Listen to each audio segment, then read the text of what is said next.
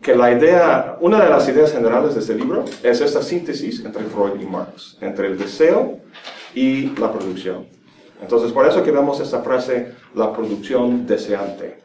Este concepto va a constituir esta, esta síntesis para, para eh, Deleuze y Porque en otra síntesis, como la de Marcuse ah, y el propio Lacan, ah, estas dos esferas permanecen como apartes, con sus propias dinámicas y propios conceptos.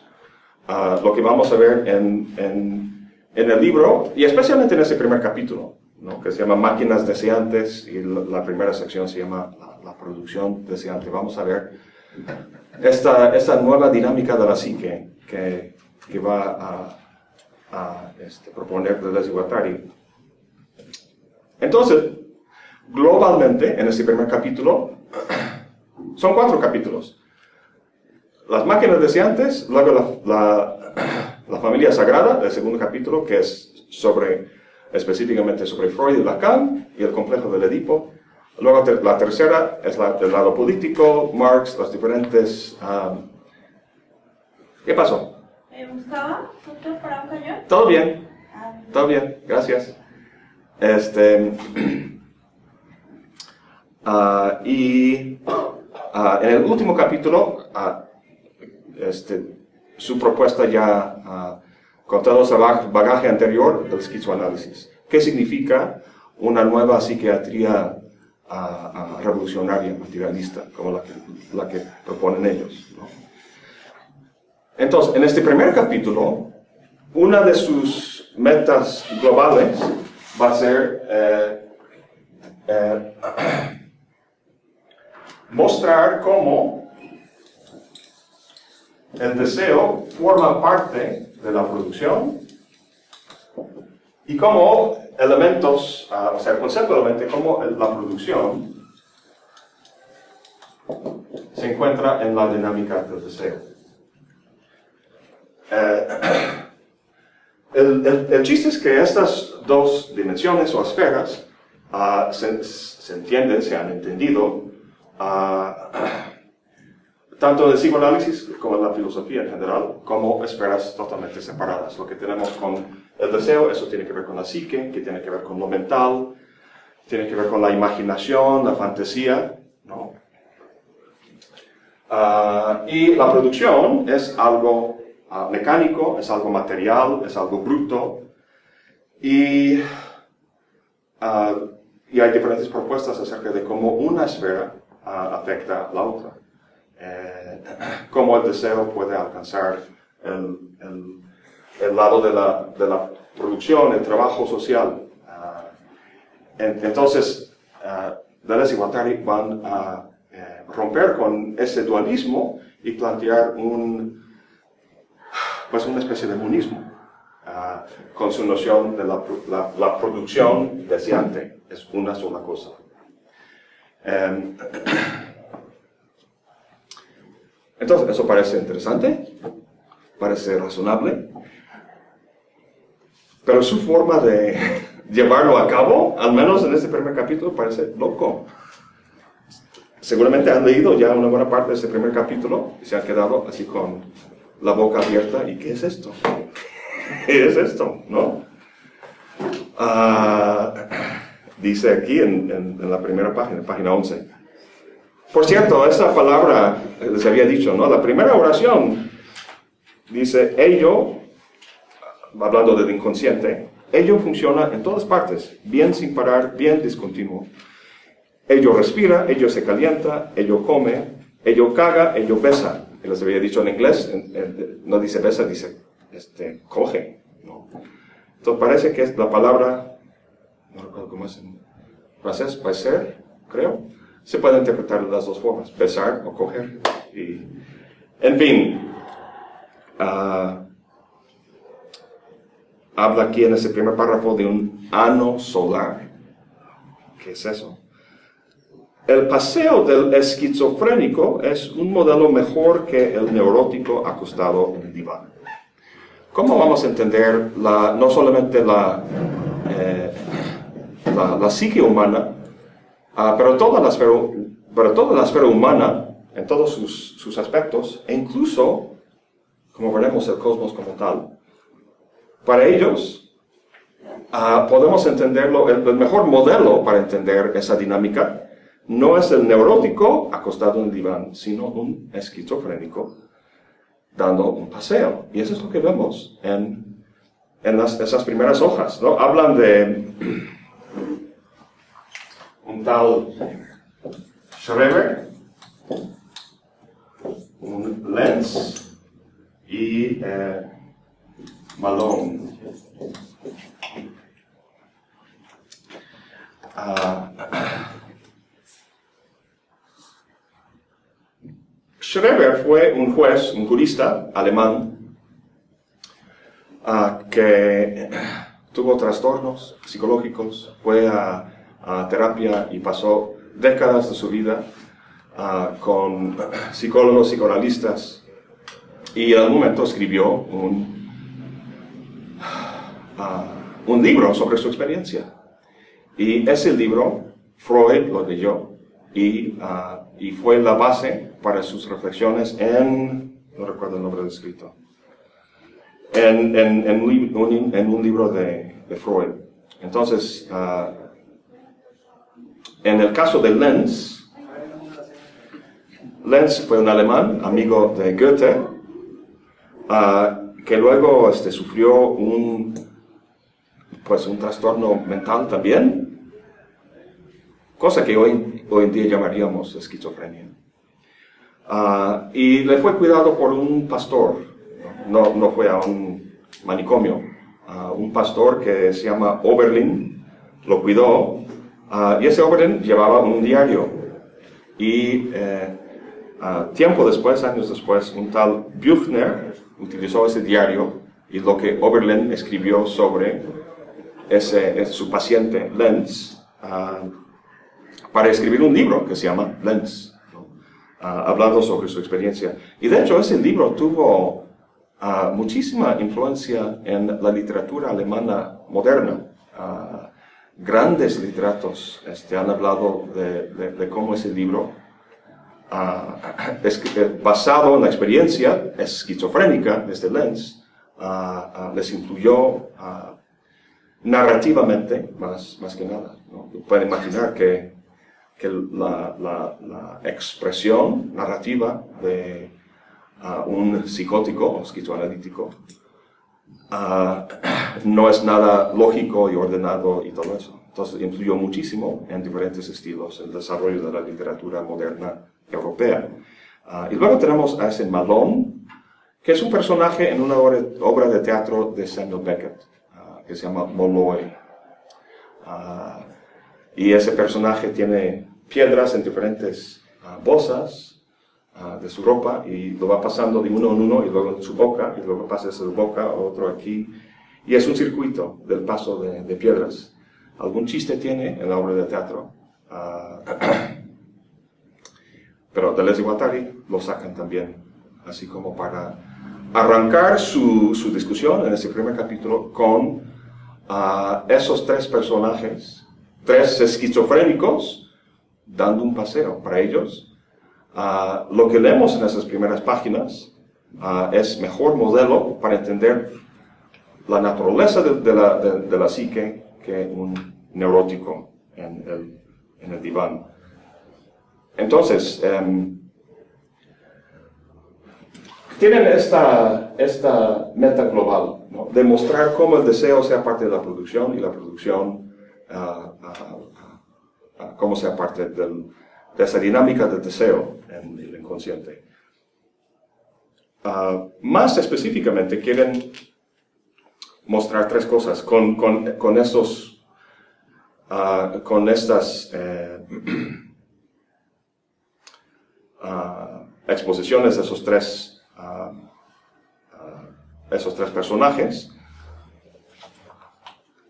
Quieren señalar lo siguiente. Primero, distinguir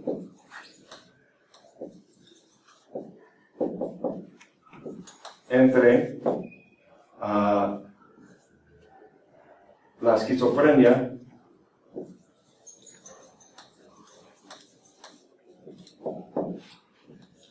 enfermedad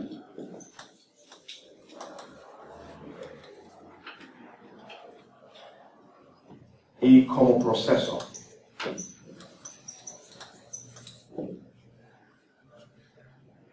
Ah, dos van a identificar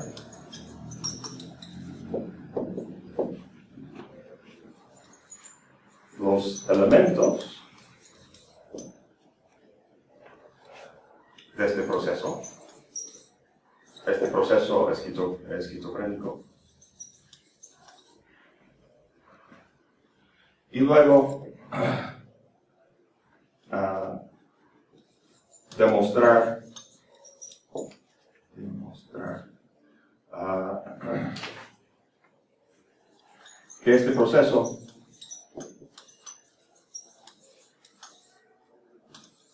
sea la dinámica básica del inconsciente.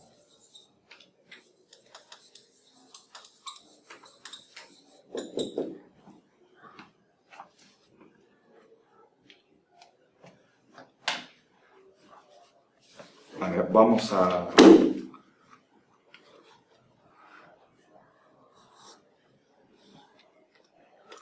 vamos a la página 14 eh,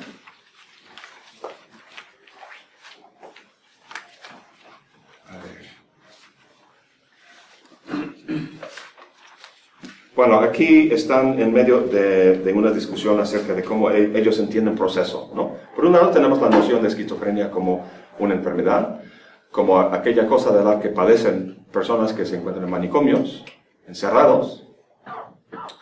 Y, ah, y luego la idea de la esquizofrenia como proceso, son dos cosas distintas para, para ellos.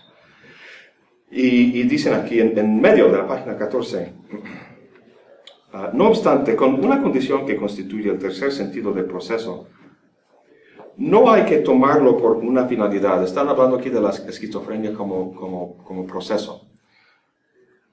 No hay que tomarlo por una finalidad, un fin, ni hay que confundirlo con su propia continuación hasta el infinito. El fin del proceso, o sea, llegando a terminar, o su continuación hacia el infinito, que es estrictamente lo mismo que su detención brutal y prematura, es la causa del esquizofrénico artificial tal como lo vemos en el hospital, andrajo autistizado producido como entidad.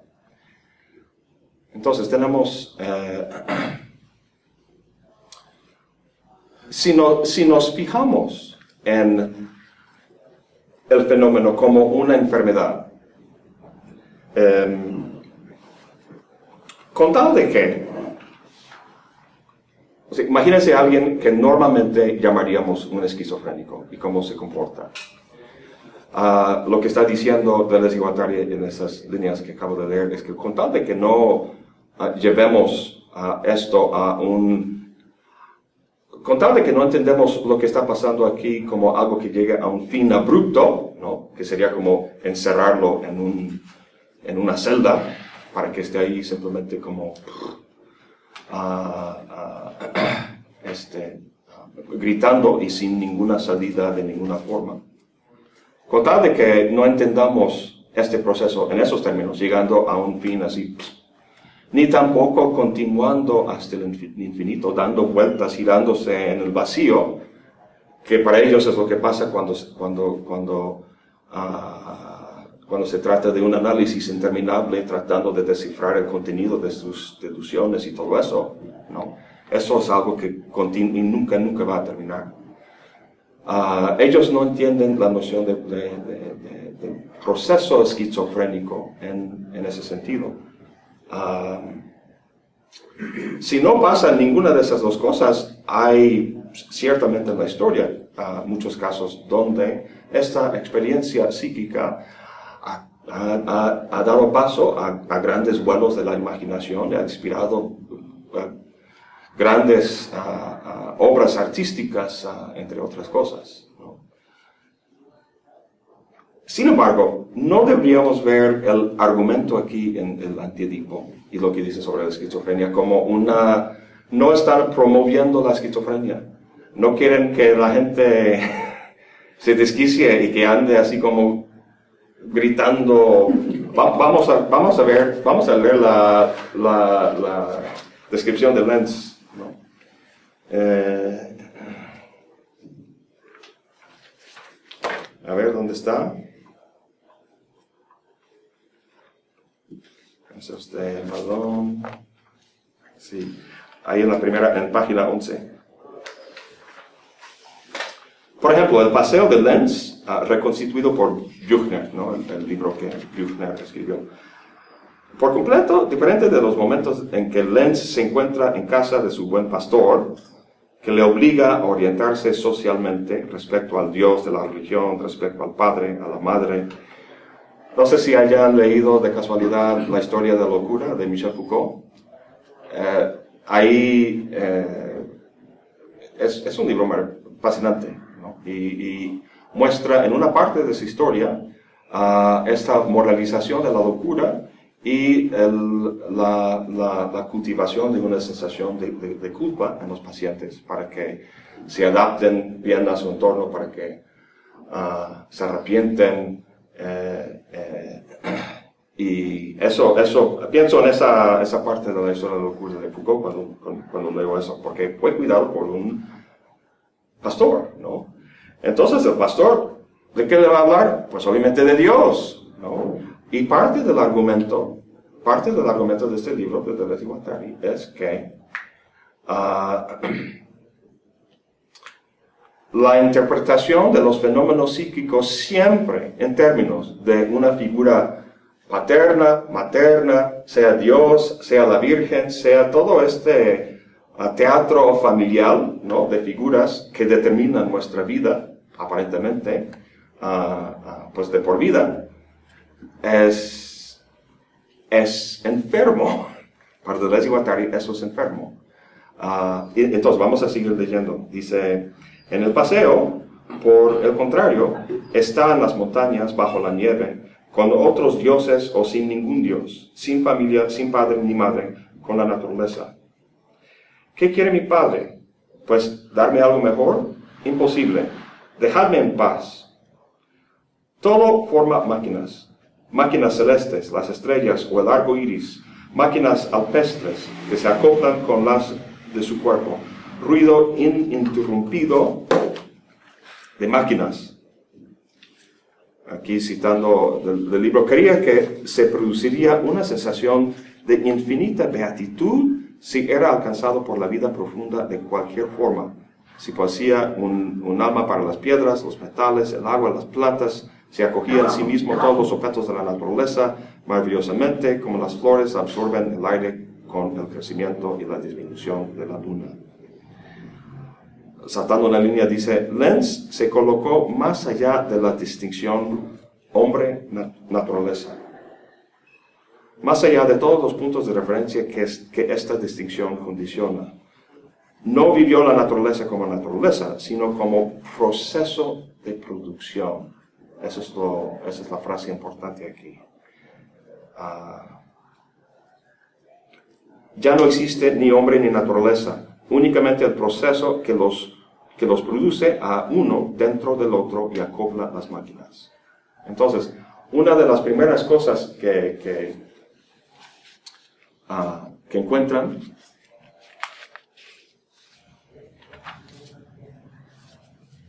O sea, eh, como dije, no están tratando de promover la esquizofrenia como un estilo de vida, ¿no? así como en los años 60, 70 con la LSD y así como algo por el estilo. De eso, de eso no, se trata. Ah, lo que les interesa sobre la esquizofrenia como proceso, no como enfermedad, sino como proceso. Y ahorita vamos a ver los elementos de ese proceso. Lo que les interesa es que revela los procesos materiales del inconsciente. Acuérdense que están tratando de entender qué es lo que pasa en la psique humana. Están utilizando modelo no el neurótico en el diván, sino el esquizofrénico dando un paseo.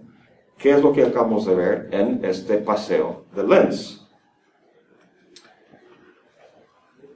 Una, una primera cosa que no hay distinción entre hombre y naturaleza. Están rompiendo con esta dualidad que, que- que comenté.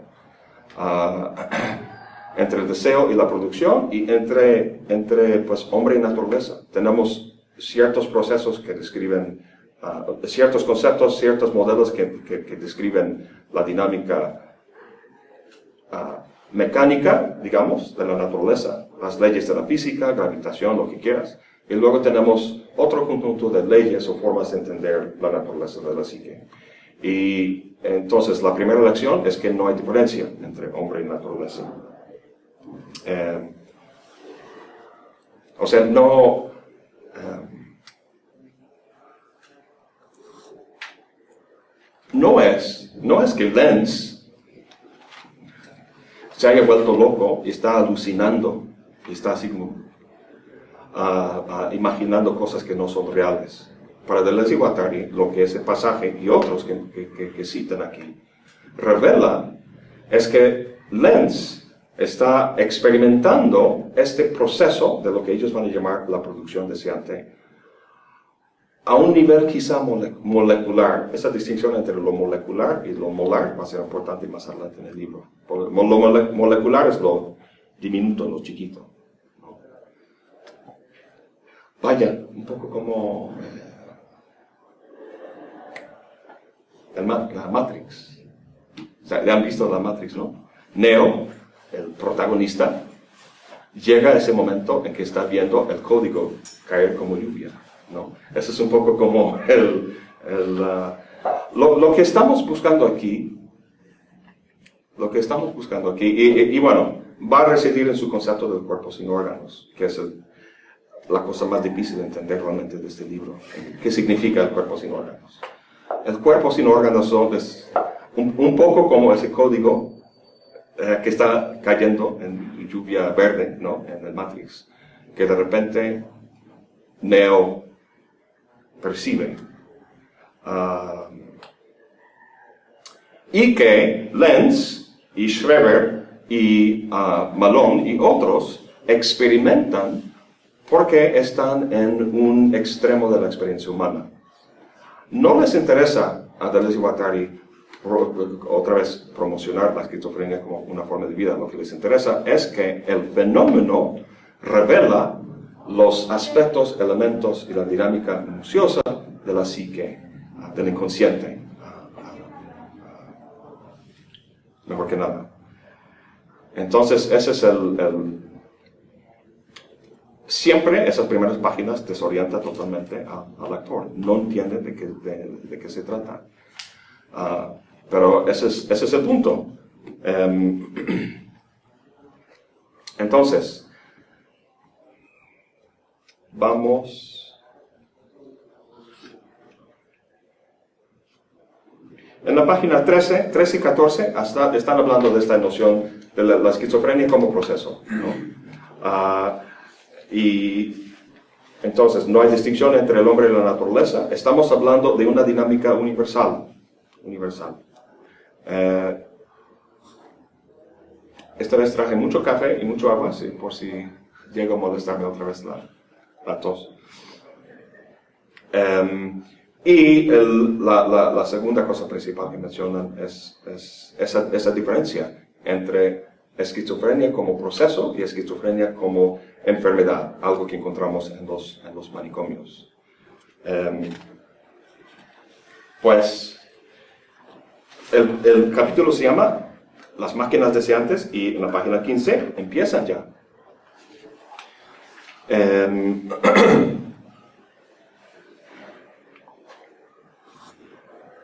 Vamos a leer. Las máquinas deseantes son máquinas binarias, de regla binaria o de régimen asociativo.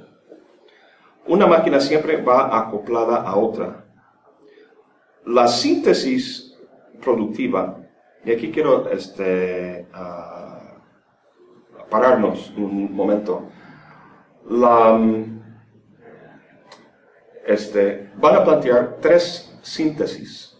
En estas tres síntesis vamos a ver la dinámica básica del deseo en el inconsciente. ¿no? Esto va a formar la base del, del, del, esquizoanálisis, en, tanto que sea algo basado en un modelo de la, de la, de. Pero esa palabra síntesis es muy importante. La, el concepto lo toma de Kant y de la crítica de razón pura. Em, a ver, vamos a hablar un poco acerca de...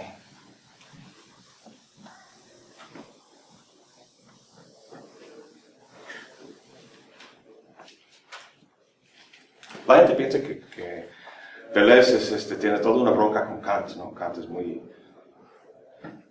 muy alemán, viejo, muy así como demasiado lógico, ordenado de la antigua escuela, ¿no? Y Deleuze es todo un postmoderno psicodélico loco, ¿no? En absoluto, Deleuze está súper endeudado con Kant. Uh, su, su, libro sobre Kant uh, es impresionante. Uh, encontramos en diferencia y repetición y también en este libro muchas lecciones que toma del estilo arquitectónico de, Kant y su, uh, pues diferentes conceptos como este de síntesis. Entonces, vamos, vamos a ver cómo funciona, por qué Kant habla de síntesis en la crítica de la razón pura. Eh, todos conocen el, el, aparato a priori eh, para que el juicio y el conocimiento sea posible uh, eh, y que sea necesario universal, pues hay que efectuar la revolución copernicana y los objetos se conforman a nuestra manera de saber. Nuestra manera de saber, el aparato cognitivo, uh, su estructura cuenta con uh, diferentes elementos a priori. Entonces, tenemos los elementos de la sensibilidad, los elementos del entendimiento las formas a priori del espacio y el tiempo y las categorías conceptos puros del entendimiento. Pero con eso no basta para producir el conocimiento necesario universal para Kant. Hace falta una síntesis. Entonces Kant es el, el ah, es el primero que reconoce realmente la, la, la necesidad del aporte del sujeto. Entonces, ¿en qué consisten las síntesis? Hay tres síntesis en Kant y igual tres en este planteamiento de Deleuze. Está la síntesis uh, de la aprehensión, la síntesis de la reproducción y la síntesis del reconocimiento.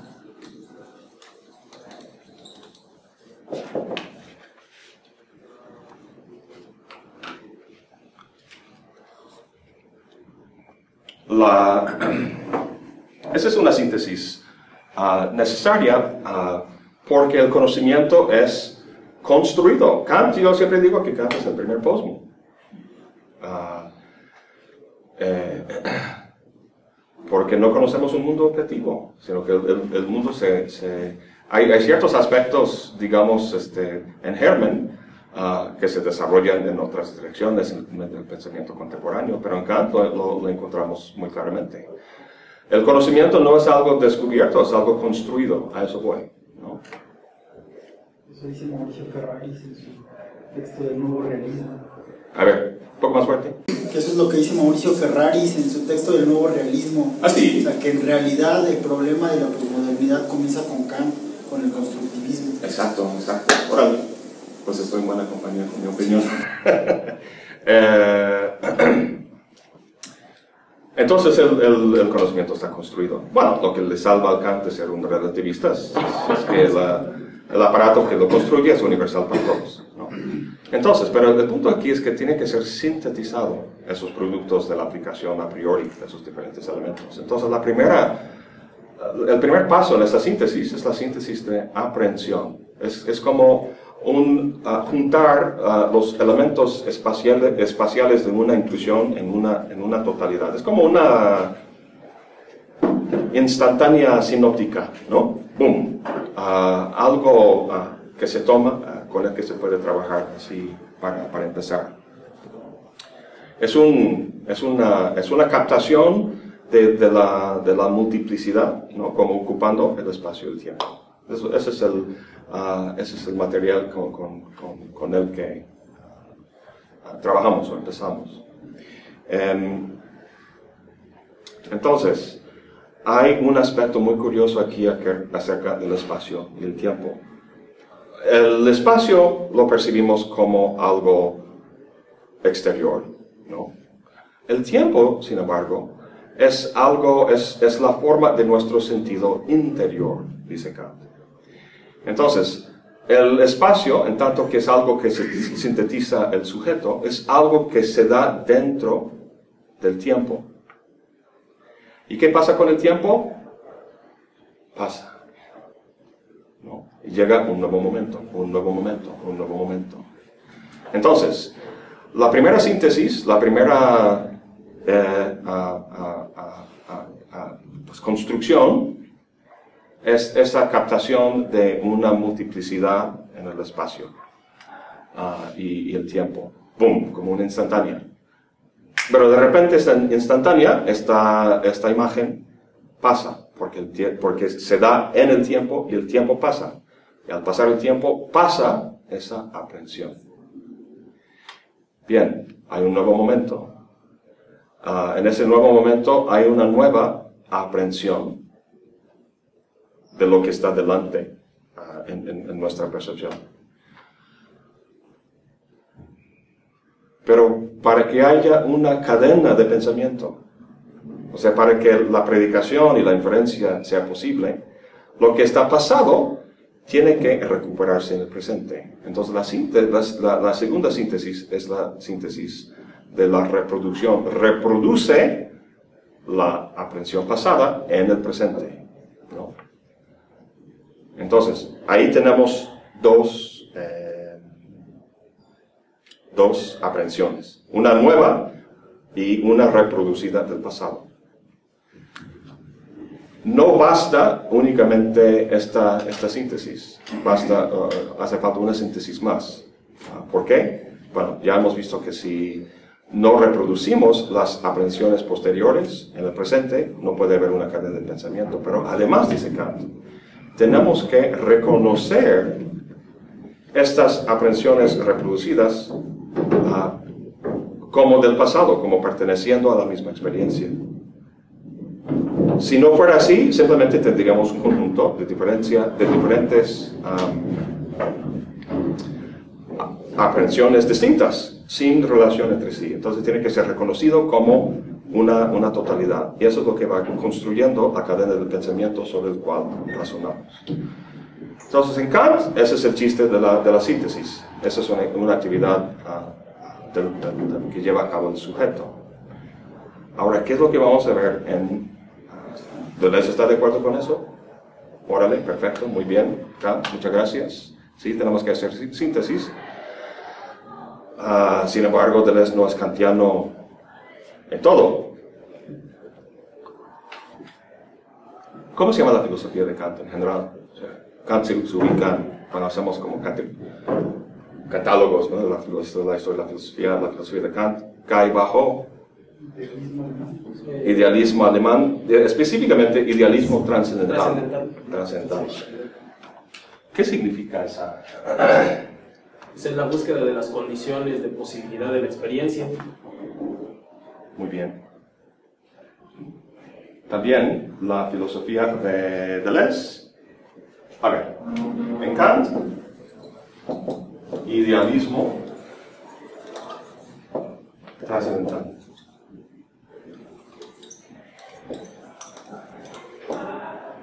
En Deleuze y Guattari, bueno, Deleuze, sí, la verdad, no, no más Deleuze.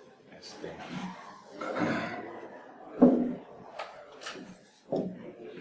Es empirismo ah, trascendental.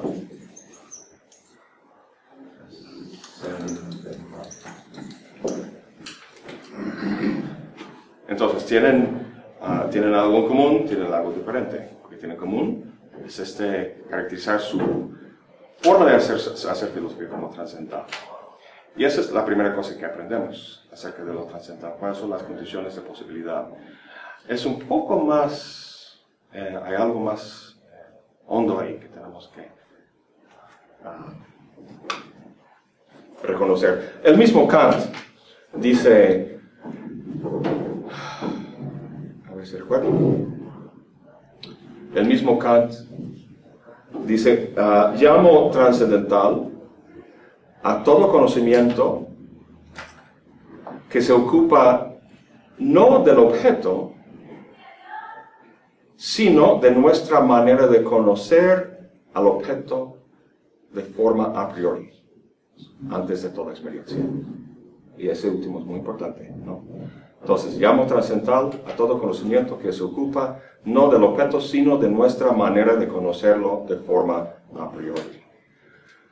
La filosofía, el planteamiento de Deleuze es trascendental, es un a priorismo, solo que no es idealista. ¿Cuál es el aspecto idealista en el, en el planteamiento de Kant? ¿Qué es lo que hace que su, que su forma de explicar estas condiciones a priori sea uh, ideal, idealista?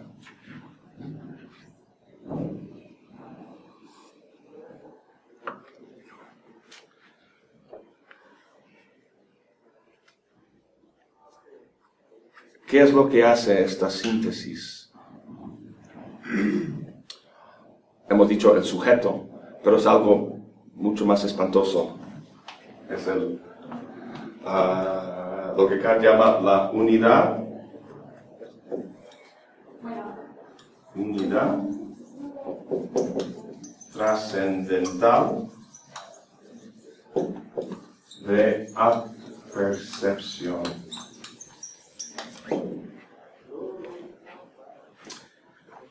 Cuando hablamos del sujeto en Kant estamos hablando de la unidad trascendental de apercepción. No es un, no es un sujeto, no es un ego psicológico.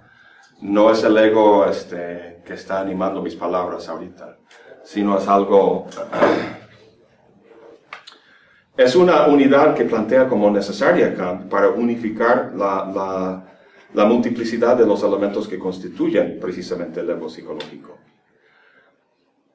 Para Deleuze y Guattari y para muchos, el, sujeto kantiano es la unidad trascendental, trascendental de la percepción, que es, no es algo material, es algo de orden ideal, ¿no?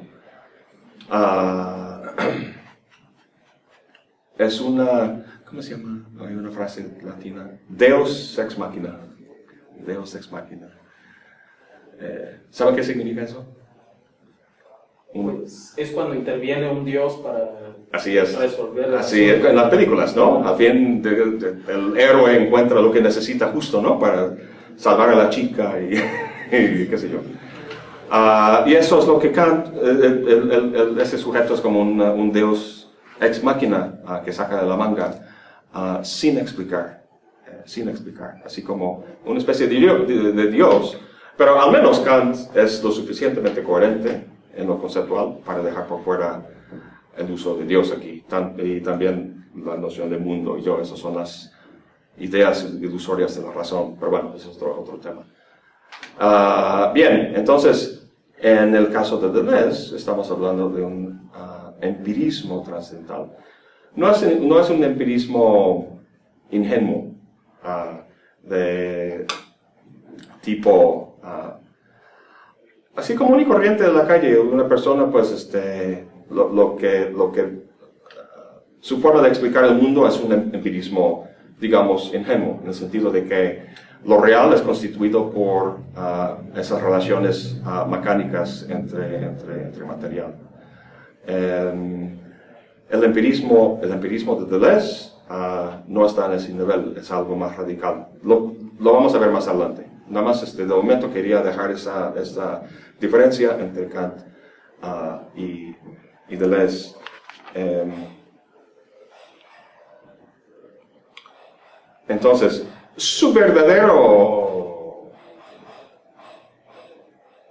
Bueno, no quiero decir enemigo filosófico, tiene muchas más broncas con Hegel, es, es muy anti-hegeliano. ¿no? Entonces, ah, pero igual, los dos, en y Hegel, uh, Deleuze y Guattari van a rechazar cualquier tipo de ah, este, sujeto kantiano, espíritu hegeliano, para, para salvar el día y, y, arreglar las cosas. Ah, no van a permitir ese tipo de, para ellos, Deus ex machina. Um, entonces, las, las síntesis que ahorita vamos a tratar son, tenemos que tener muy claro la naturaleza de esas síntesis. Estamos hablando de una dinámica, de un proceso. No se lleva a cabo por ningún sujeto, ni trascendental, ni psicológico. No es un ego, no es algo kantiano. Llama a esas síntesis pasivas, a diferencia de, activa. Esas síntesis uh, pasivas eh, llevan a cabo ciertas funciones, como, veremos en las tres síntesis, pero de una forma... Uh, estamos, en todo caso, estamos hablando aquí del inconsciente, entonces no se trata de ningún acto consciente de ningún ego, ningún sujeto de ningún tipo, ¿no? Es, es, casi como si habláramos de algo que está sucediendo a nivel celular del cuerpo, ¿no? Podemos describir la actividad de, de, de, de células, su relación, uh, la dinámica entre sí, uh, y, y, y, está claro que no tiene ninguna conciencia, ninguna uh, forma de dirigir las cosas, ¿no?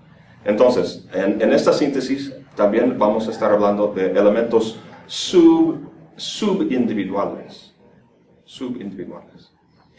Um, y luego, posteriormente, en el tercer capítulo, vamos a estar hablando de los elementos supraindividuales a nivel social que inciden en esta dinámica de la producción deseante.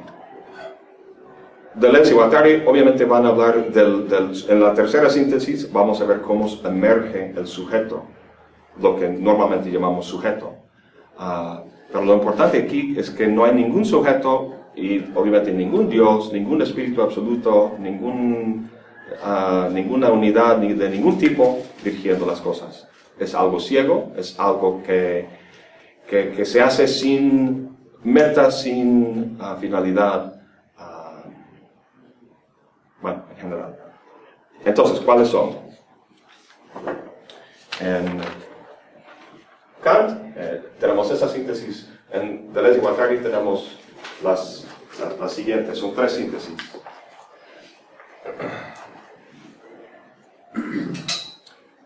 La síntesis conectiva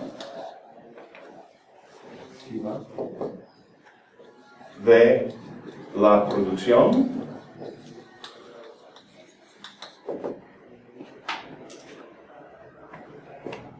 Síntesis disyuntiva.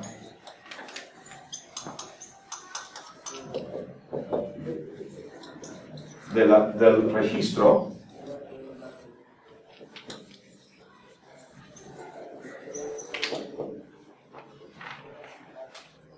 y la síntesis conjuntiva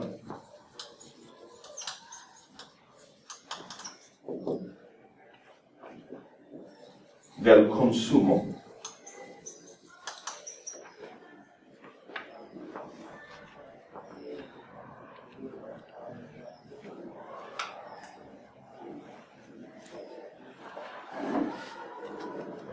Bien, vamos a ver, eh,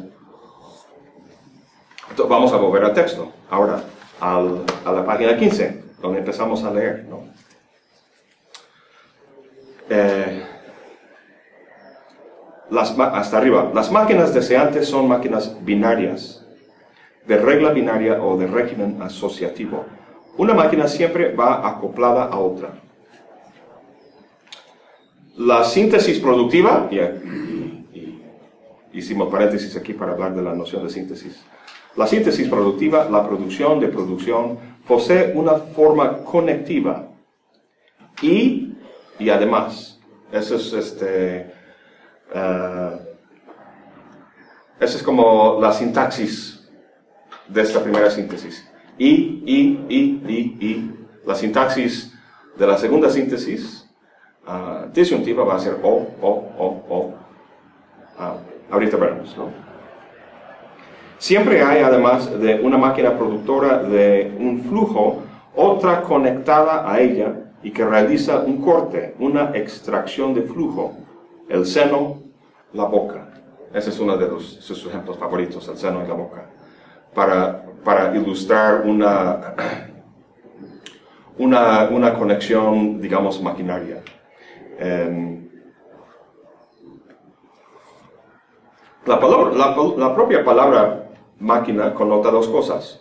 Algo físico, ¿no? De las, las- las máquinas se relacionan con otras cosas para llevar a cabo un efecto, un producto, pero al mismo tiempo son, eh, ah, ah, no inconscientes, eh, am, las, las máquinas son ah, pues brutos, no, no están conscientes, no, no están llevados por un, un, fin, alguna finalidad. Entonces es algo casi automático, esta, dinámica. Entonces, ¿qué es lo que... Bueno, si estamos sintetizando algo, si estamos hablando de síntesis, síntesis quiere decir, es- es- estamos juntando cosas para producir algo. Eso se llama la síntesis ah, de- colectiva de producción. Se está produciendo. Entonces, ¿qué es lo que se sintetiza? ¿Qué es lo que se produce? ¿Pregunto? ¿Alguna idea? Está, está basado, eso está basado en la noción de catexis en, ah, en Freud, catexis, lo cual ah, ah, significa la, la, conexión entre alguna, alguna pulsión libidinal con algún objeto, algún objeto de satisfacción. Entonces, eh, Catexis significa en Freud como sustantivo, no, no sé cómo se... ah, en la edición en inglés, en vez de decir, utilizar catexis como ah, verbo, en inglés este, utilizaban este, la palabra invertir como in- in- inversión. Entonces, en- en Freud la catexis significa la, la inversión de energía mental o emocional en alguna persona, en algún objeto, en alguna idea, algo, ¿no? Algún objeto, sea mental o sea físico. Es decir, es- esto, eso pasa constantemente, constantemente. Estamos relacionando algún deseo con algún objeto. Eh, estamos haciendo una, una, una conexión. Em,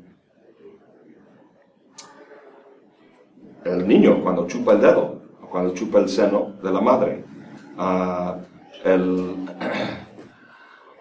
las manos puestas en el músculo de otra persona para darle un, un masaje. Ah, cuando enchufamos, tengo esta cámara enchufada aquí con una corriente eléctrica. Estamos hablando de flujos, ah, de, de- de- de- bueno, a nivel psíquico estamos hablando de pulsiones libidinales, ¿no? Pero se, se conectan con otros tipos de flujo, el flujo de leche en el seno de la madre, ¿no? Ah, como el ejemplo favorito de, de, de, de. Algunas cosas importantes para entender en, este, en esa síntesis de conexión. Ah, los, los- las cosas que se conectan son objetos parciales. Podríamos hablar de una relación entre el bebé y la madre. Deleuze y Guattari no hablan, ah, de hecho están influidos ah, por un psicoanalista ah, ah, que se llama Mel- Melanie Klein, ¿no? que, que propuso la cuestión de objetos parciales. Entonces, las cosas que se conectan no son bebés y madres, son bocas y senos, son pulgares y bocas, son ojos y una persona o, o- o- o lo que esté en el campo visual.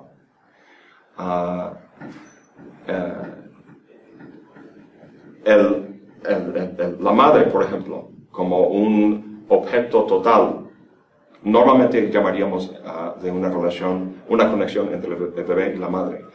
Para Deleuze y Guattari no, se, trata todavía de un objeto total.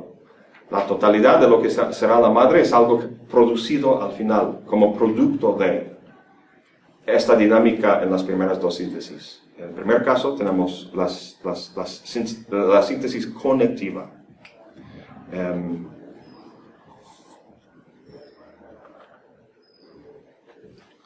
entonces, las conexiones que esta síntesis realiza son múltiples, heterogéneas y continuas.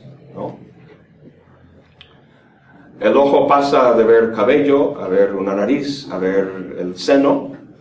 Ah, la boca este, pasa del seno, ah, luego a chupar aire, luego a chupar el dedo. Ah, la mano pasa a, de agarrar el dedo de la, de la madre a pasar a otra cosa. Y está, eh, estas conexiones están haciéndose constantemente, constantemente. A un nivel ah, digo, vuelve esa palabra mol- molecular. ¿no? Estamos hablando de sujetos viendo o sujetos chupando. Estamos hablando de conexiones entre máquinas y órganos ah, que hacen que haya flujo. ¿no? Entonces, ah, no sé, cuando estoy simplemente imaginando, visualizando, tomo, eh, tomo la, la, eh, ¿cómo se llama? La manguera del jardín y abro la llave y hay un flujo de agua y la, mi boca este, se, se, se mete, aquí como dice aquí. Siempre hay, además de una máquina productora de un flujo, otra conectada a ella y que realiza un corte. Mi boca corta el flujo del agua. Por cierto, te- tengo un sistema de captación de agua, de la lluvia, así que es agua limpia y lo puedo tomar así de la manguera. De otra forma, no. Este, y eh, en- entonces, ah, esta idea de, de- de conexión es entre una, una fuente de algún flujo, ese, ese cosa puede ser flujo de agua, flujo de leche en el seno, flujo del propio ah, libido ah, en el inconsciente y algo con el que se, se, se conecta. Para mí lo más fácil es, es, es, es, la met- bueno, iba a decir la metáfora. Deleuze dice que no es metáfora, un contacto, ¿no? El contacto y el, y el, ese es el contacto, ¿cómo se llama la? El enchufe, ¿no? Eso es lo que se está pasando. Ah, pasando por esa, por ese, este, esta línea, esos cables, pasa una corriente. Y el enchufe quita parte, de ese flujo, ¿no? Y ese, esa, esa conexión que se hace tiene cierto efecto. Puede ser ah, el placer, ¿no? Es- Esperamos que sea placentero. El niño con el dedo chupando este, el seno de la madre. Eh, el, pues es el principio del placer freudiano. Em, entonces, el, el- el chiste es que la conexión de esos objetos parciales crea una, una carga o un flujo de energía, ah, sea psicológica, sea fisiológica, sea erótica. Am, entonces, esto es lo que está sintetizado o creado en esa primera síntesis. Ah, síntesis este, conectiva de, producción, lo que se produce, lo que se te- sintetiza, es esa carga ah, psicológica, fisiológica, erótica. a ver, en la, en la página 16, hacia, hacia abajo, dice la satisfacción del, del bricoleur eh, ¿qué significa? El colaje, en español se dice el colaje. como juntando muchas cosas diferentes, ¿no? Eh, cuando acopla algo a una con- conducción eléctrica, cuando desvía un conducto de agua, no podría explicarse mediante un juego de papá, mamá o mediante un placer de transgresión. La regla de producir siempre el produ- la regla de producir siempre el producir, de incorporar el producir al producto es la característica de las máquinas deseantes o de la producción primaria. Producción de producción. Esta creación de, de, ah, carga, de placer, también puede, el, el producto puede ser ah, la, la- la alimentación, la nutrición, llevando a cabo algún, algún producto. Em,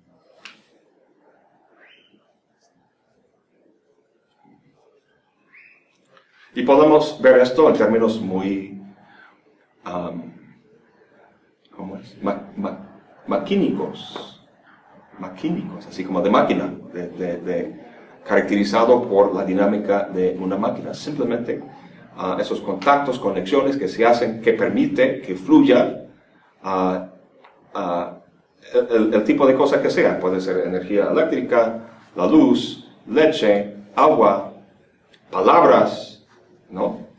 El, el- el- mundo es un gran flujo para, para desigualdad.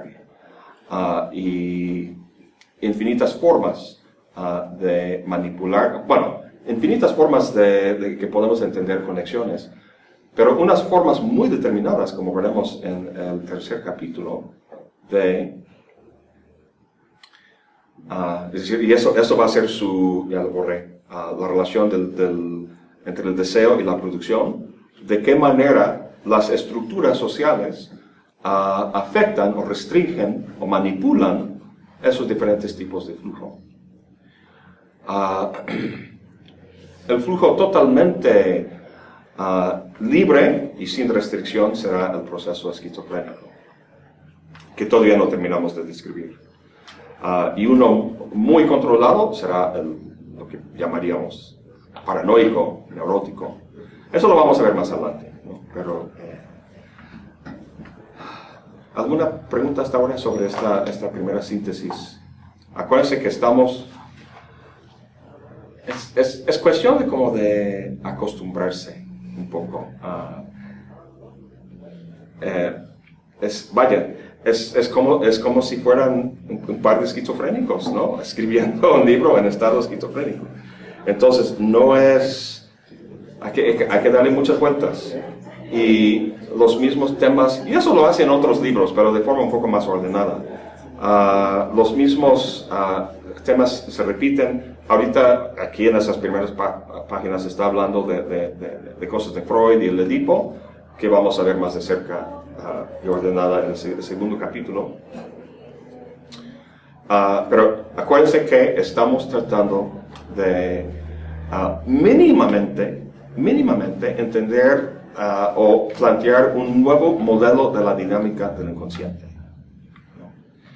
Entonces me gustó mucho esto aquí cuando dice ah, la satisfacción del bricolier cuando acopla algo a una conducción eléctrica, cuando desvía un conducto de agua, no podría explicarse mediante un juego de papá, mamá o mediante un placer de transgres- transgresión. Entonces, eh, el, el modelo psicoanalítico para Freud, eh, para, para Deleuze y Guattari, es algo que, que explica muy, muy, muy pocas cosas. El, ah, de, de- qué sirve un complejo de madre o padre para esa persona que está experimentando este, esa satisfacción, ese placer, como describe aquí ah, en este pasaje. Bueno,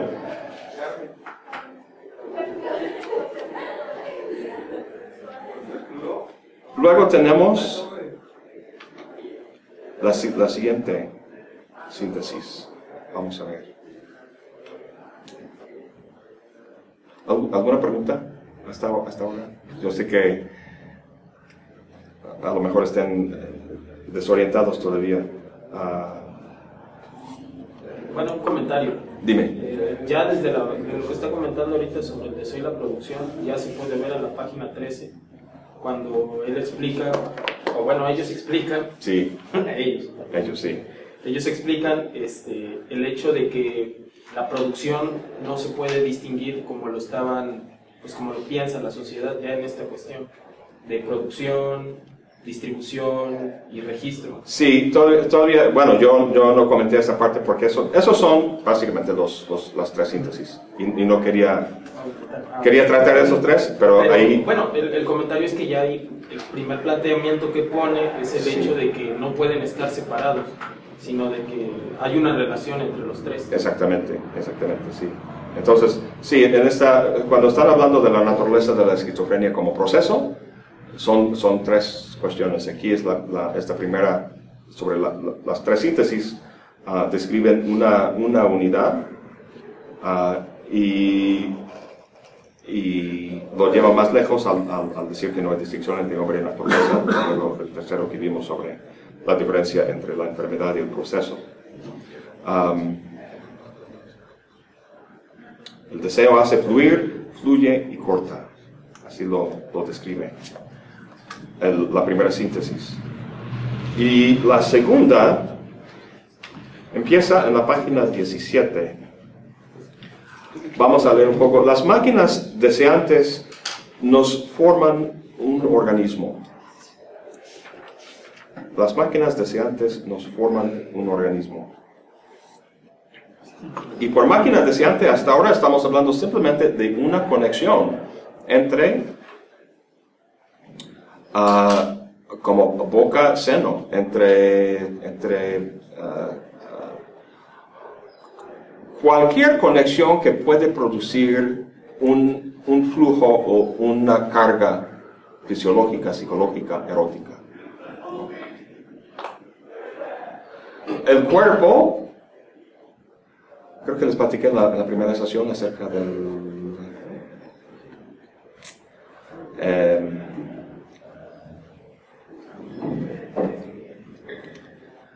ese concepto de Freud, ah, que los, los bebés cuando nacen son polimórficamente perversos. ¿Se acuerdan de eso?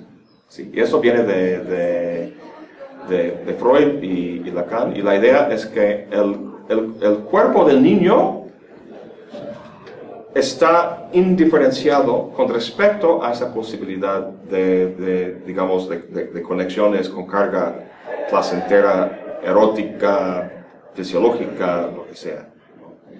Son polimórficamente perversos, lo cual quiere decir que pueden derivar placer de cualquier parte del cuerpo.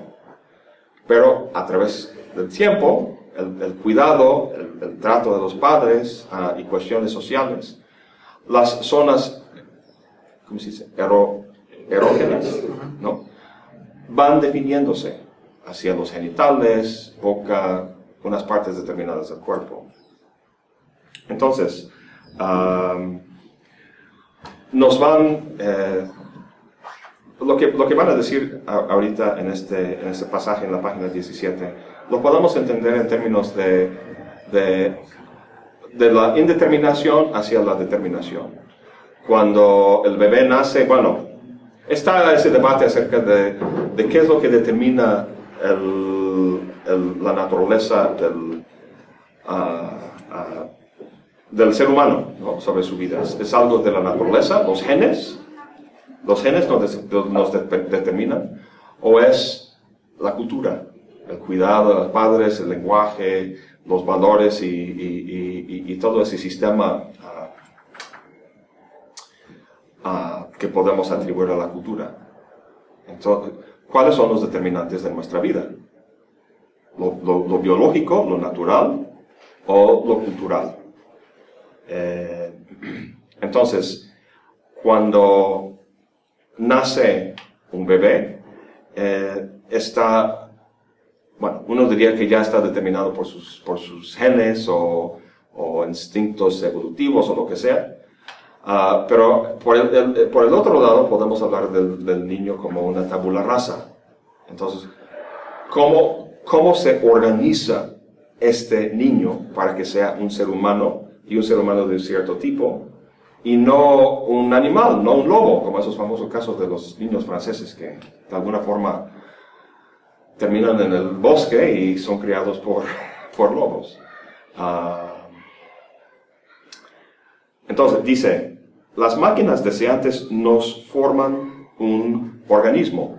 Inevitablemente, inevitablemente esta, esta indeterminación inicial de un bebé, de un organismo, es algo que se diferencia sobre el tiempo, como este del, del, ser este polimórficamente perverso a tener zonas er, erógenas este, determinadas y, definidas.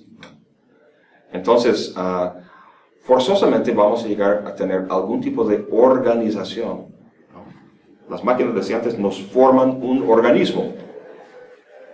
Pero en el seno de esta producción, en su producción misma, el cuerpo sufre por ser organizado de este modo, por no tener otra organización o por no tener ninguna organización.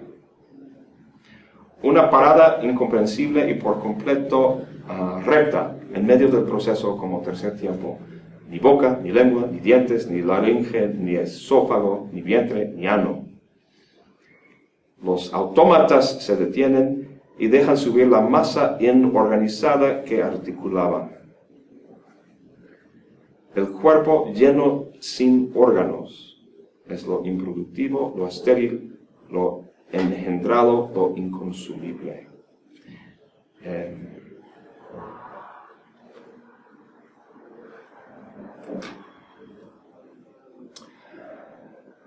¿Saben que vamos a tomar un descanso?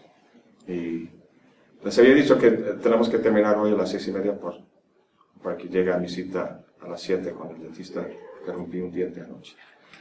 Uh, entonces vamos a tomar un, breve descanso y volvemos a empezar a hablar de la segunda síntesis y eso del cuerpo, uh, el cuerpo sin órganos. ¿no? Pero va a tener que ver con esta cuestión de organización, tanto la organización corporal como la organización psíquica. Porque tenemos esta organización, porque no podemos tener otra. ¿Qué es lo que nos convierte en un organismo y cuáles son los factores y las fuerzas que, que, que, nos mantienen, nos fijan en esta organización uh, y que de alguna forma nos debilitan? Bien, primero un. Muy bien, entonces la síntesis disyuntiva del registro. ¿De qué se trata esto? Uh, bueno, como en la síntesis de Kant, tenemos una primera síntesis. Pero algo pasa con esa síntesis.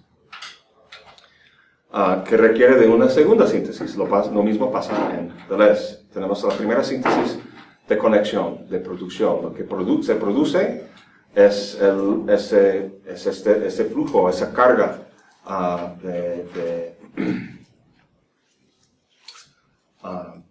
esa carga o flujo de, energía que podemos entender en términos fisiológicos, eróticos, ¿no? Es ah, el, puede ser el placer, también puede ser el, displacer, algo, algo ah, no agradable. Pero en todo caso hay un ah, contacto que se hace y eso se hace constantemente de forma múltiple, heterogénea y continua. Entonces, el punto es que cuando se hace una conexión, em, cuando el bebé está en el pecho de la madre y la madre lo quita, Ah, o se satisface, o por la razón que sea, pasa a otra conexión, otro, este, sea con la vista, los diferentes sentidos, los cinco sentidos son capaces de hacer conexiones. Se pueden ser auditivos, visuales, del tacto, ah, del gusto, etcétera, etcétera. Ah, el punto es que cuando una conexión se, se deshace, hay una desconexión, uh, no es que esta, esa conexión desaparezca, no es que, este, uh, que, pues, que desaparezca cuando vaya a otra conexión. Cuando la boca, por ejemplo, se desconecta del seno, la, la, experiencia placentera puede ser registrado grabado, por así decirlo, para luego ser recordado. Entonces, el registro de esta conexión es lo que se sintetiza, eso es lo que se produce en esta segunda síntesis. Un registro de una, una conexión. Entonces, si, si eh, esta idea de, esta inversión libidinal en los objetos, ¿no? donde se hace la conexión, refleja la idea de catexis en Freud, en el psicoanálisis de Freud. Aquí en el- la segunda síntesis, ah, la, la idea, el concepto, la metáfora operativo, operativa es em,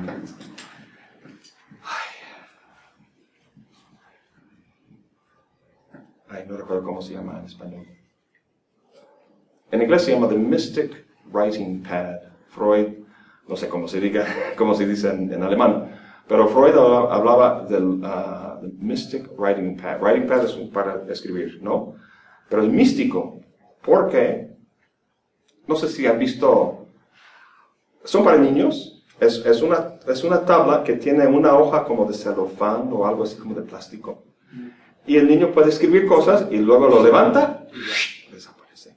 Sin embargo, en, en- en la cosa debajo de, la, del- del- de ese plástico está, está inscrito, está como la huella, hablando de Derrida, ¿no? Entonces, este, ah, es con, con el plástico así puesto, ese es el proceso de la, de la, de la conexión. Y cuando se, se levanta ese celofán, ah, esa es como la desconexión, pero hay un registro de la experiencia en el, en el sustrato, lo que, lo que sea esa, esa cosa debajo. ¿no? ¿Han visto eso? Sí. Em, entonces, ¿cuál es? Eso básicamente es la creación de una memoria. A nivel psíquico, acuérdense que al hablar de producción deseante estamos hablando de un proceso universal para Deleuze y Guattari. Y, y tiene que serlo porque lo van a unir con las estructuras sociales, el campo de la economía política que trata Marx. E incluso irá más allá de eso, especialmente en Mil Mesetas, ¿no? Van mucho más allá de la cuestión de la psicología y la producción social al cosmos como tal. Entonces, eh, esta, a, a nivel, ah, a nivel psíquico, estamos hablando en esta síntesis disyuntiva del registro de la creación de una memoria. Esa es la idea. La, ah, bueno, en Freud la idea es que en, en ausencia de un objeto con el que se puede enchufar o hacer la conexión, como el seno, en ausencia de eso tenemos el bebé o el adulto, la persona tiene el registro, el recuerdo de esa ah, o memoria de, esa experiencia, de ese objeto. En- Entonces, el- la libido, la libido, me han dicho, por cierto, que se, pensaba que era la libido, pero es la libido. Ah, la libido puede hacer esta conexión, inversión, esa catexis con un objeto ausente porque lo tiene en la memoria. Es un placer eh, ah, ah, no tan intenso como con el, este, la experiencia original, pero es, es algo que funciona psicológicamente y obviamente Freud habla mucho de eso. Puede repetir en algún grado el placer originalmente ah, experimentado. Eh,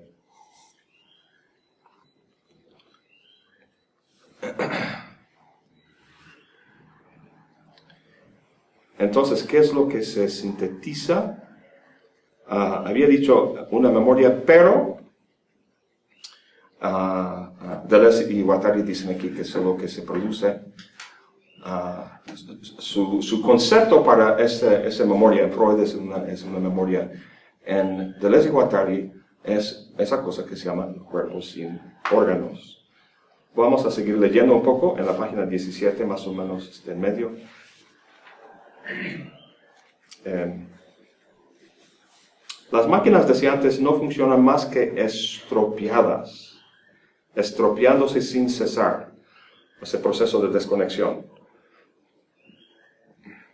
El presidente Schreber ah, durante largo tiempo vivió sin estómago, sin intestinos, casi sin pulmones, el esófago desgarrado, sin vejiga, las costillas molidas, a veces se había comido parte de su propia laringe. El cuerpo sin órganos es lo improductivo y sin embargo es producido en el lugar adecuado y a su hora en la síntesis ah, conectiva. El cuerpo sin órganos no es el testimonio de una nada original, como tampoco es el resto de una totalidad perdida. Sobre todo, no es una proyección, no tiene nada que ver con el cuerpo propio o con una imagen del cuerpo. Es el cuerpo sin imágenes. Pues eso no nos ayuda mucho. Que es, no es, al menos no es un cuerpo físico. El cuerpo sin, órganos no es un cuerpo físico. Tampoco es una metáfora, ¿no? Antes del, descanso, ah, platicamos un poco de, esta cuestión de ah, la, desorganización, organización, la indeterminación, la determinación. Em, como de, forma metafórica, pero para Deleuze y Guattari el cuerpo sin órganos no es una metáfora, es algo real, es algo constitutivo de la realidad que experimentamos. Sin embargo, no es algo físico, no es algo actual. Como veremos más adelante, el cuerpo sin órganos ocupa una dimensión que ellos llaman virtual. virtual. Eh, el cuerpo el cuerpo sin órganos pertenece a la antiproducción. Dice,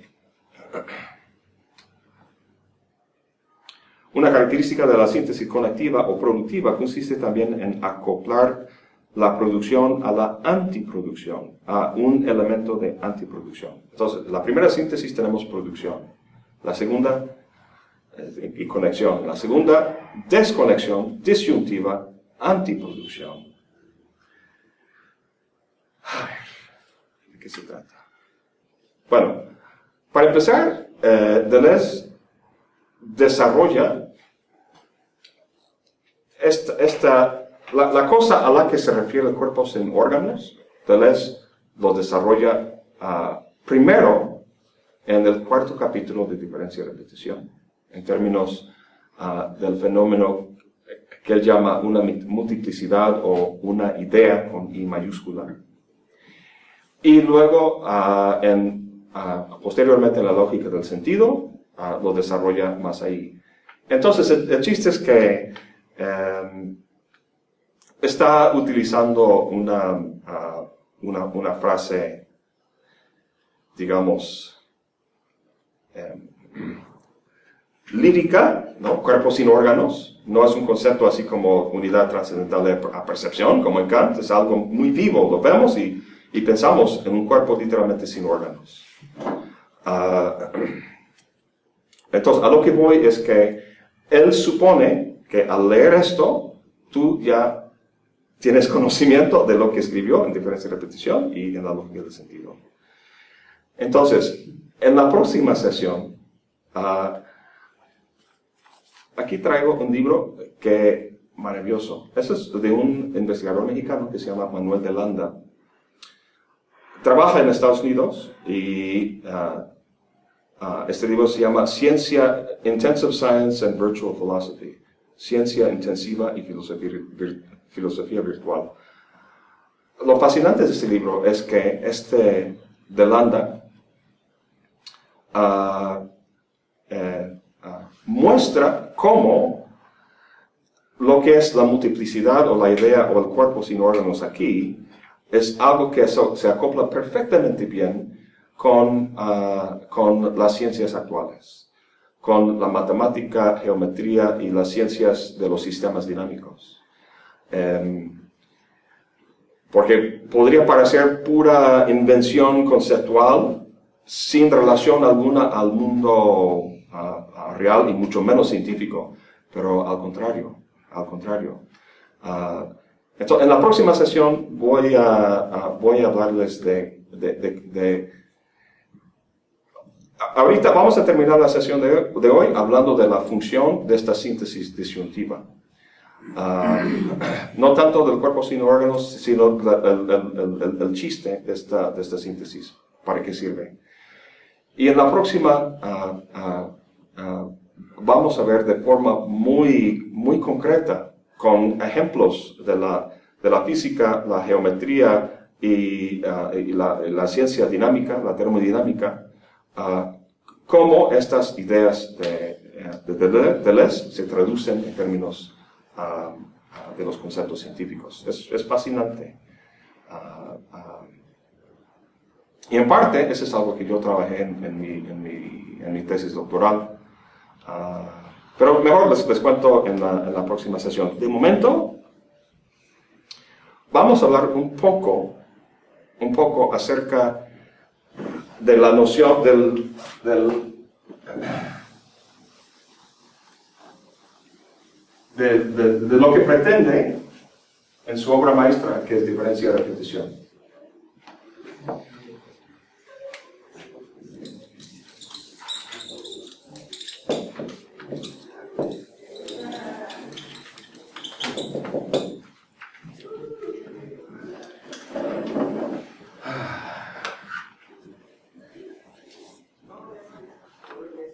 Esta fue su tesis doctoral. Ah, se doctoró con, esta tesis, con ese libro que resulta ser este, toda una obra maestra y súper, súper interesante. Y básicamente consiste en una, ah, en una reimaginación ah, de la historia de la filosofía desde el punto de vista de la diferencia. Ah, entonces, diferencia y repetición en vez de identidad y, ah, y la ah, repetición de lo mismo. ¿Qué quiere decir eso?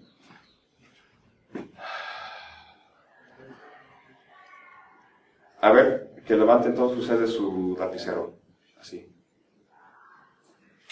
Ah. Lápiz y los demás lapicero. En todo caso, vamos a suponer que tienes un lapicero. Bien, ¿cuáles? en- Entonces veo estos lapiceros. Son diferentes, hay diferencias, que podríamos enumerar varias diferencias, tanto espacio- espacio-temporales como propiedades, características, etcétera.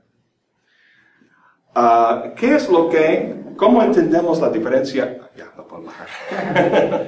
¿Cómo podemos entender la diferencia, las, las diferencias entre, entre esos lapiceros? Lo entendemos y, y les da muchos ejemplos en diferencia y repetición. Ah, ah, la- las, las diferencias se rigen en términos de la identidad de un concepto. En este caso, el concepto del de- del lapicero o bolígrafo. Em, desde Parménides y Platón hasta muy reciente en la historia de la filosofía, ah, se privilegia la identidad del concepto como aquello que rige las diferencias que vemos ah, en nuestra experiencia. Entonces, eso es algo con implicaciones no solamente epistemológicas, sino profundamente ontológicas. La apuesta de Deleuze, inspirado sin duda en Nietzsche, es, ah, para Nietzsche la inversión tiene que ver con la relación entre el ser y el devenir, ¿no? Ah, en, en, en Deleuze es diferencia e identidad. Entonces lo que hace Nietzsche es que invierte. Dice, ¿qué, qué pasa si lo primordial es el devenir y el ser sea un producto de un- una dinámica del devenir? En el caso de Deleuze, es, su apuesta es, ¿qué pasa si la identidad sea un producto o algo derivado de una dinámica de diferencia, de diferencias? Em, en vez de ideas platónicas, ¿qué pasa si la identidad sea resultado de... Y por identidad estoy hablando de, la unidad de los objetos de nuestra experiencia. Um, en diferencia y repetición se apoya mucho en Leibniz y el, cálculo diferencial. Leibniz da un ejemplo maravilloso de estar en el mar, en la playa, escuchar el, el ¿cómo se dice? Rugir, el rugido, ¿no? Del, de las. Olas, ah, iba a decir ollas, ¿no? las olas del mar, ¿no? Entonces lo que, lo que, es, lo que oímos es algo ah, generalizado y, macizo, ¿no? Así.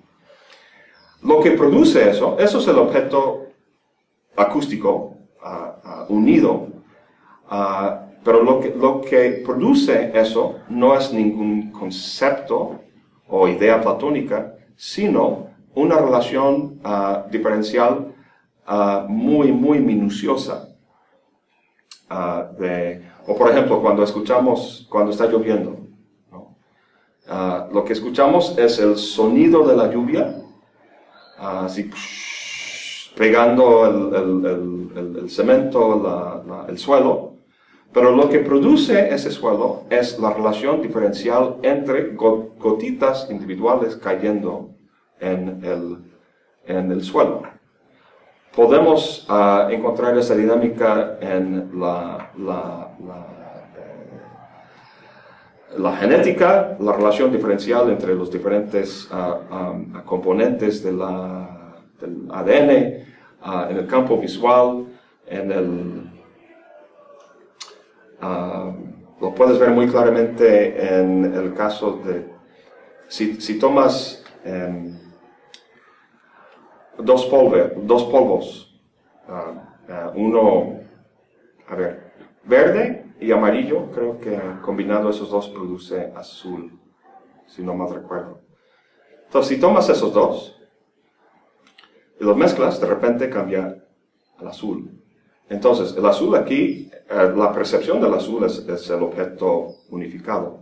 Está producido por una relación diferencial que, que- que- que perci- percibimos de forma inconsciente, ¿no? Entonces, el chiste es que si te rebajaras a un nivel muy, muy, muy chiquito y, y- estás en esa mezcla de, de polvo, quizás sea azul y amarillo produce Sí, son verde, creo que es este. Sí, sí, sí. Sí. primarios, Sí. amarillo, se deriva el verde. En fin, alguna combinación de esas, ¿no? Si, si te reduces a eso, lo que vas a, si te reduces al tamaño de una de las partículas amarillas o las partículas azules, lo que vas a ver son dos colores distintos, ¿no? Ah, pero en la medida en que vas creciendo, creciendo, creciendo, la relación ah, entre, entre esas partículas llega a un punto de desvanecerse diferencialmente y produce la percepción del color azul o verde o lo que sea. Igual con lo que escuchamos del, mar y mil ejemplos más. Entonces, eh, esa es, es una de las ah, los, los- planteamientos básicos en, ah, en la diferencia de repetición. Ah, la diferencia como ah, no algo negativo, diferencias entre, entre, diferentes objetos, sino algo, algo productor, algo que, que la, diferencia, la diferencia como algo que crea la realidad que percibimos. Entonces, si entendemos la diferencia en ese sentido invertido, donde la diferencia es primordial y es lo que produce las identidades, eso nos lleva a una concepción distinta de la repetición. Lo que se repite no es ah, lo idéntico o alguna equivalencia entre términos, ah, ah, sino que la repetición involucra la diferencia y la variación. Entonces, en términos muy generales, y no voy a ahondarme aquí en esto, en, en una ontología de la diferencia, como es el caso de Deleuze, lo que se repite es lo diferente, no lo mismo. Ah, ¿Por qué es importante mencionar todo esto aquí? Porque en Freud la repetición es algo muy importante. Es un concepto muy importante que trata mucho Está, por cierto, tengo un video sobre Freud y uno sobre Lacan, que vamos a ver en- ahí en la fondo filosófica, que vamos a ver aquí en, en- en- el texto, que los pueden revisar para enterarse o refrescar la memoria acerca de las ideas básicas de los, de los dos autores. Pero en el caso de Freud, ah, la repetición es ah, ah, parte de la dinámica básica de la psique. La repetición, o sea, la, la compulsión a repetir es lo que hace que el placer sea un principio básico de la vida psíquica. Han es- eh, oído hablar del principio del placer, ¿no? Pues tomamos placer en lo que previamente encontramos placentero y se repite, se repite. Como cuando vas al restaurante y siempre pides el mismo plato ah, o el mismo, al mismo orden. Ah, lo interesante aquí es que en Freud repetimos no solamente lo placentero, sino también lo traumático. Eso es lo que hace que el, el psicoanálisis sea una terapia. La, la terapia, ¿cómo se llama? Del habla, la, la terapia hablante, ¿no? La, la- la terapia, la cura que se lleva a cabo a través del habla. El habla en, en- en el diván con el, en- con el, el psicoanalista. Repetimos no solamente lo placentero, sino lo traum- traumático. Y eso para Freud fue, eh, no se dio cuenta de eso hasta, hasta años después, ¿no? O sea, en su, en su, en su clínica, en su tratamiento de pacientes, ah, eh, se dio cuenta de esta, ese comportamiento destructivo. La repetición de experiencias traumáticas que no hacen más que perjudicar al paciente. O sea, va en contra del principio del placer. Uno pensaría, pues, nuestra conducta puede explicarse totalmente en términos de buscar placer. Eso es lo que todo el mundo hace constantemente. Freud encontró en su, en su clínica, en su práctica clínica, que no, que hay gente que repite conducta traumática que perjudica al propio organismo. ¿Cómo explicar eso? ¿Cómo dar cuenta de eso? Eh, Freud propuso lo que se llama el instinto de la muerte. Tenemos dos pulsiones básicas en la psique para Freud. La de Eros y la de Thanatos. La de la vida y el placer y la de la agresión y la muerte. Ah, Freud ah, ah, describe el instinto de la muerte, aquí cito, ah, el instinto de la muerte postula un, una compulsión en las cosas orgánicas a restaurar un estado anterior de las cosas. El instinto de la muerte es una compulsión a restaurar un, en las cosas orgánicas, a restaurar un estado anterior de las cosas. A fin de cuentas, el, el estado más anterior es, un estado inorgánico, o sea, la muerte. La muerte. Ah, entonces, para Freud, la vida, ah, la vida instintiva es inherentemente conservadora. Eso de restaurar o de conservar un estado anterior. Ah, y eso es fascinante para Deleuze. Porque, volviendo a esa cuestión del, del diferencia de repetición, ah, eh, para, Deleuze, en Freud, esta, o sea, la propia naturaleza conservadora de la dinámica psíquica ah, hace que la repetición en Freud, en el modelo freudiano, sea una repetición de lo mismo, o sea, una repetición conservadora, gobernada por la identidad en vez de la diferencia. Eh,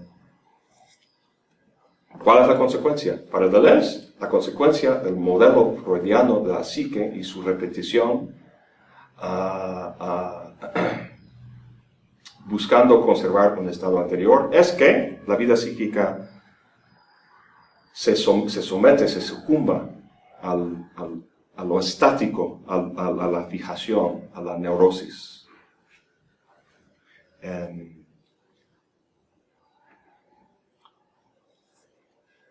Bien, entonces, si la diferencia es primordial en vez de la identidad, ah, entonces lo que se repite ya no es lo mismo, sino lo diferente, lo variado, la variación. Lo cual no quiere decir que el placer ya no se experimenta, es simplemente que el placer se libera de su, de, de- su fijación, de su repetición mecánica, ¿no? Eso es lo que, es, lo que es la neurosis. Ah, ah, la repetida, este, ah, revivir repetidamente ah, alguna experiencia traumática que no se puede liberar y el, el paciente se vuelve mecánico y repetido en eso. Entonces, para Deleuze, donde la repetición de lo mismo, hablando en el contexto psicológico, psicoanalítico de Freud, donde la repetición de lo mismo constituye una forma neurótica ah, de placer fijado en el pasado, la repetición de la diferencia ah, toma placer en la variación y la, novedad. Entonces, ¿qué tiene que ver eso, todo eso con la síntesis disyuntiva? ah, esta segunda síntesis de. Em, bueno, podemos ver en la primera síntesis conectiva que esta, esta primera síntesis conectiva de, de- de- de producción, de hacer esos contactos, esas conexiones, este, este flujo, ah, este, este enchufe, si esto se diera sin freno, o sea, eh, si tuviera rienda suelta, pondría, o sea, si hubiera nada más esta, esta dinámica en la psique, para pondría al organismo ah, en patrones ah, ah, habituales, patrones instintivos de conexión.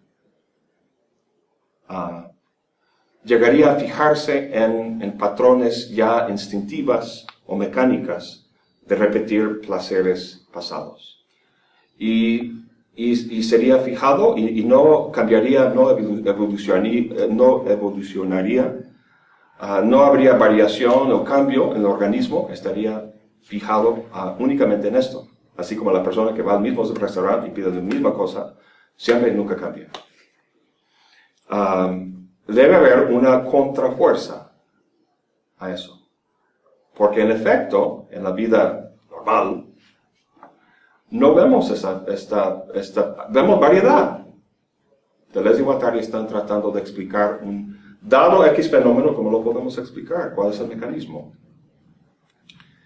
Eh, tiene que ver una, una manera psíquica de bloquear esa, esa conexión neurótica fijada que repite mecánicamente algo en el pasado.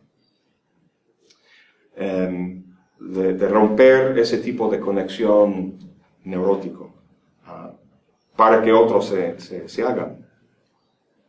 Entonces, nuevamente, leemos, ahora con todo eso dicho, podemos ver en la página 17 hasta arriba, que leímos al principio, y leerlo con más provecho. Las máquinas deseantes nos forman un organismo, pero en el seno de esta producción, en su producción misma, el cuerpo sufre por ser organizado de este modo y de, y de seguir teniendo esta organización, de estar fijado en esto, este, como encerrado o, o, este, sin poder cambiar, ¿no? El cuerpo sufre por ser organizado de este modo, por no tener otra organización o por no tener ninguna organización.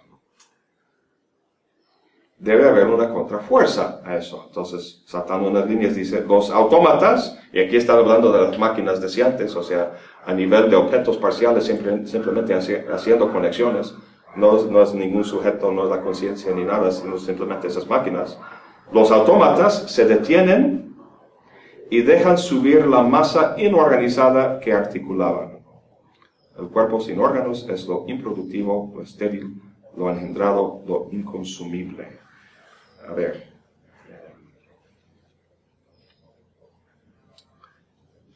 Entonces, la primera síntesis es la síntesis de la producción. La segunda es la antiproducción. E- Ese es el correlato del instinto de la muerte en Freud. Lo que es el instinto de la muerte en Freud es, el, es esa síntesis o el cuerpo sin órganos. Ah, entonces, al interrumpir las conexiones, esta síntesis constituye ah, una superficie, el texto dicen una superficie que registra, que graba las redes de relaciones entre estas conexiones. O sea, en, vez de producir conexiones reales, registra, registra las posibilidades de conexiones.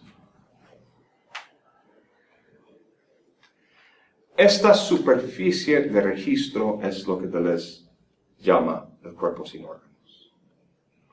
Pero chiste es que es, ¿qué es superficie? Superficie, ¿qué es una superficie? Es algo físico, ¿dónde está? ¿No? Ah, y además, ¿cuál es su finalidad?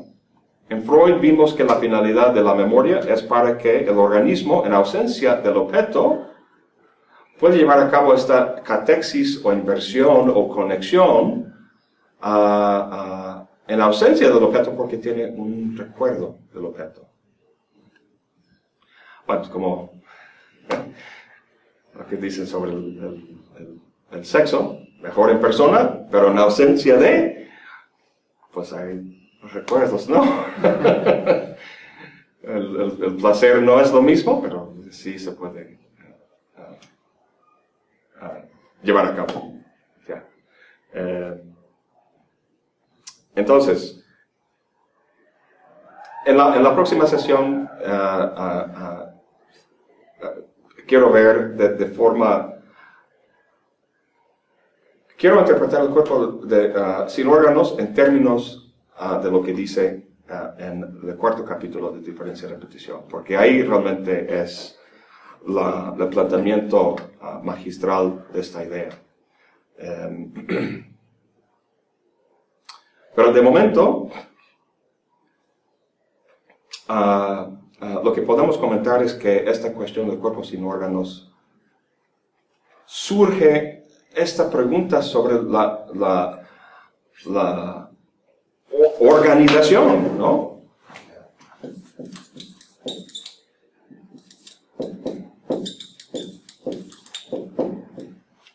Estamos hablando de órganos, estamos hablando, dice, las máquinas deseantes nos, nos forman un organismo, nos hacen los órganos.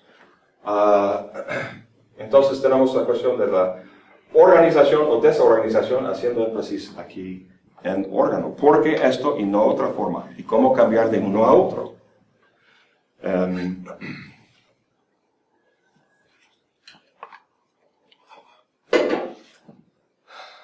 Entonces, ese es un poco lo que platicamos la vez pasada acerca de, y un poco hoy, acerca de estos extremos de indeterminación total y, de- determinación total.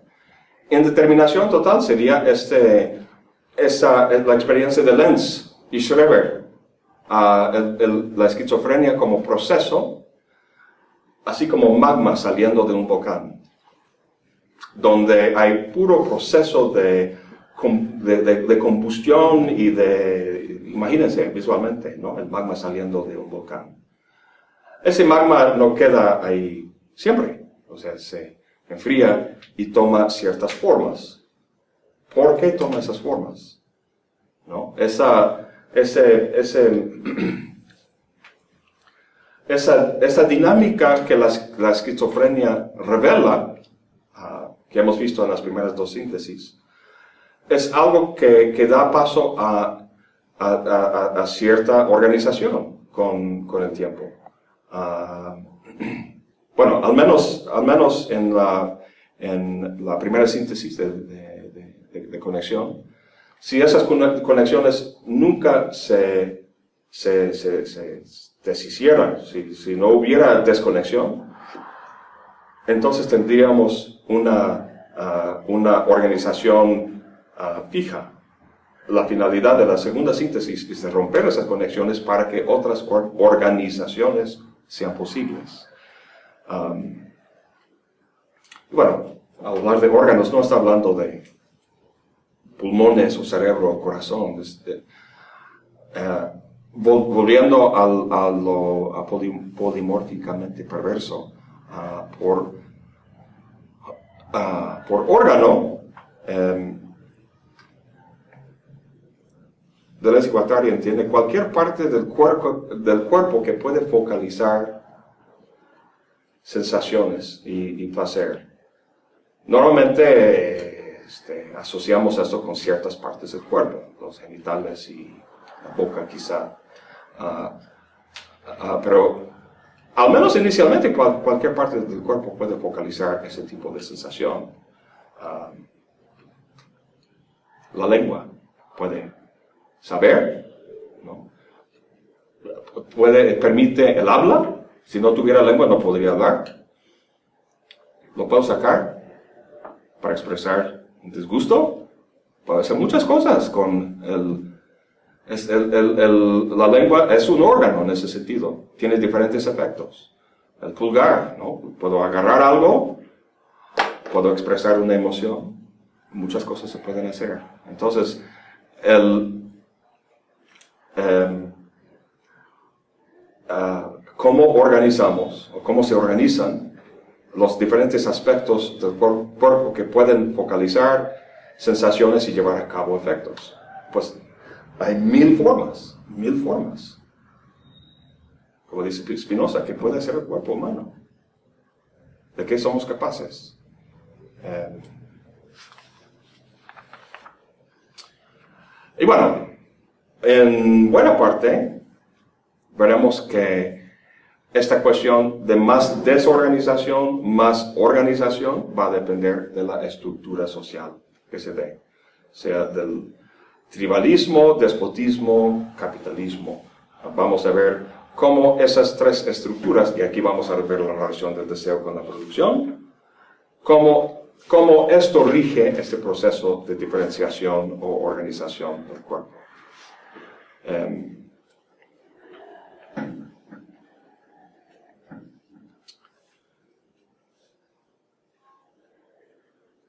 quiero leerles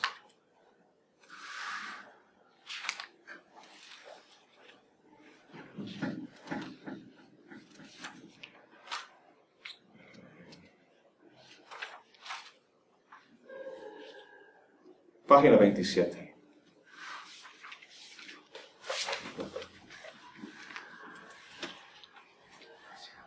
Más o menos en medio.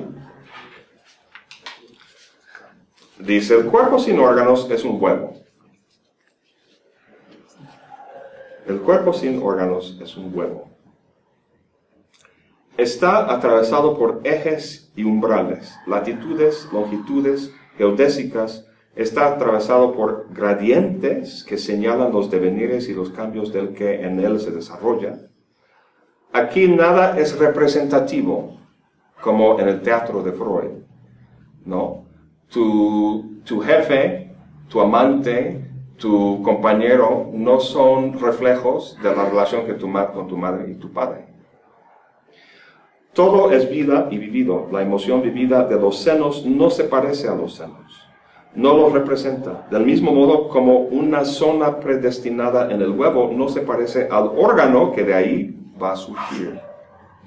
Solo bandas de intensidad, potenciales, umbrales y gradientes. Experiencia desgarradora, demasiado conmovedora, mediante la cual el esquizo es el que está más cerca de la materia, de un centro intenso y vivo de la materia.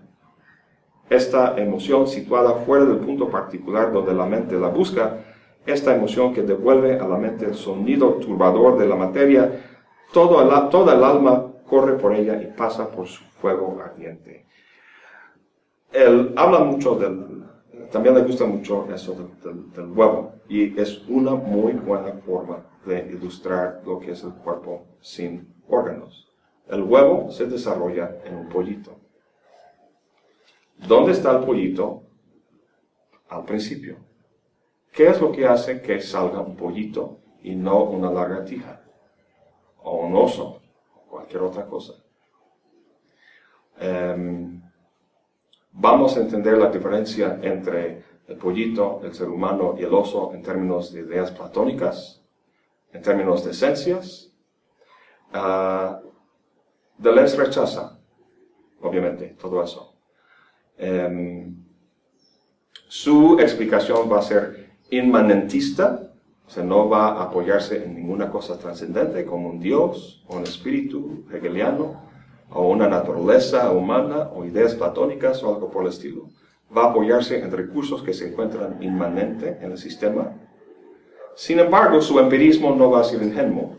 Su empirismo, uh, su forma de explicar el, aquí estamos hablando de, la, de, cómo un pollito se, se individualiza, ¿no? ¿Cuál es el principio de individuación que hace que algo sea esta cosa y no otra?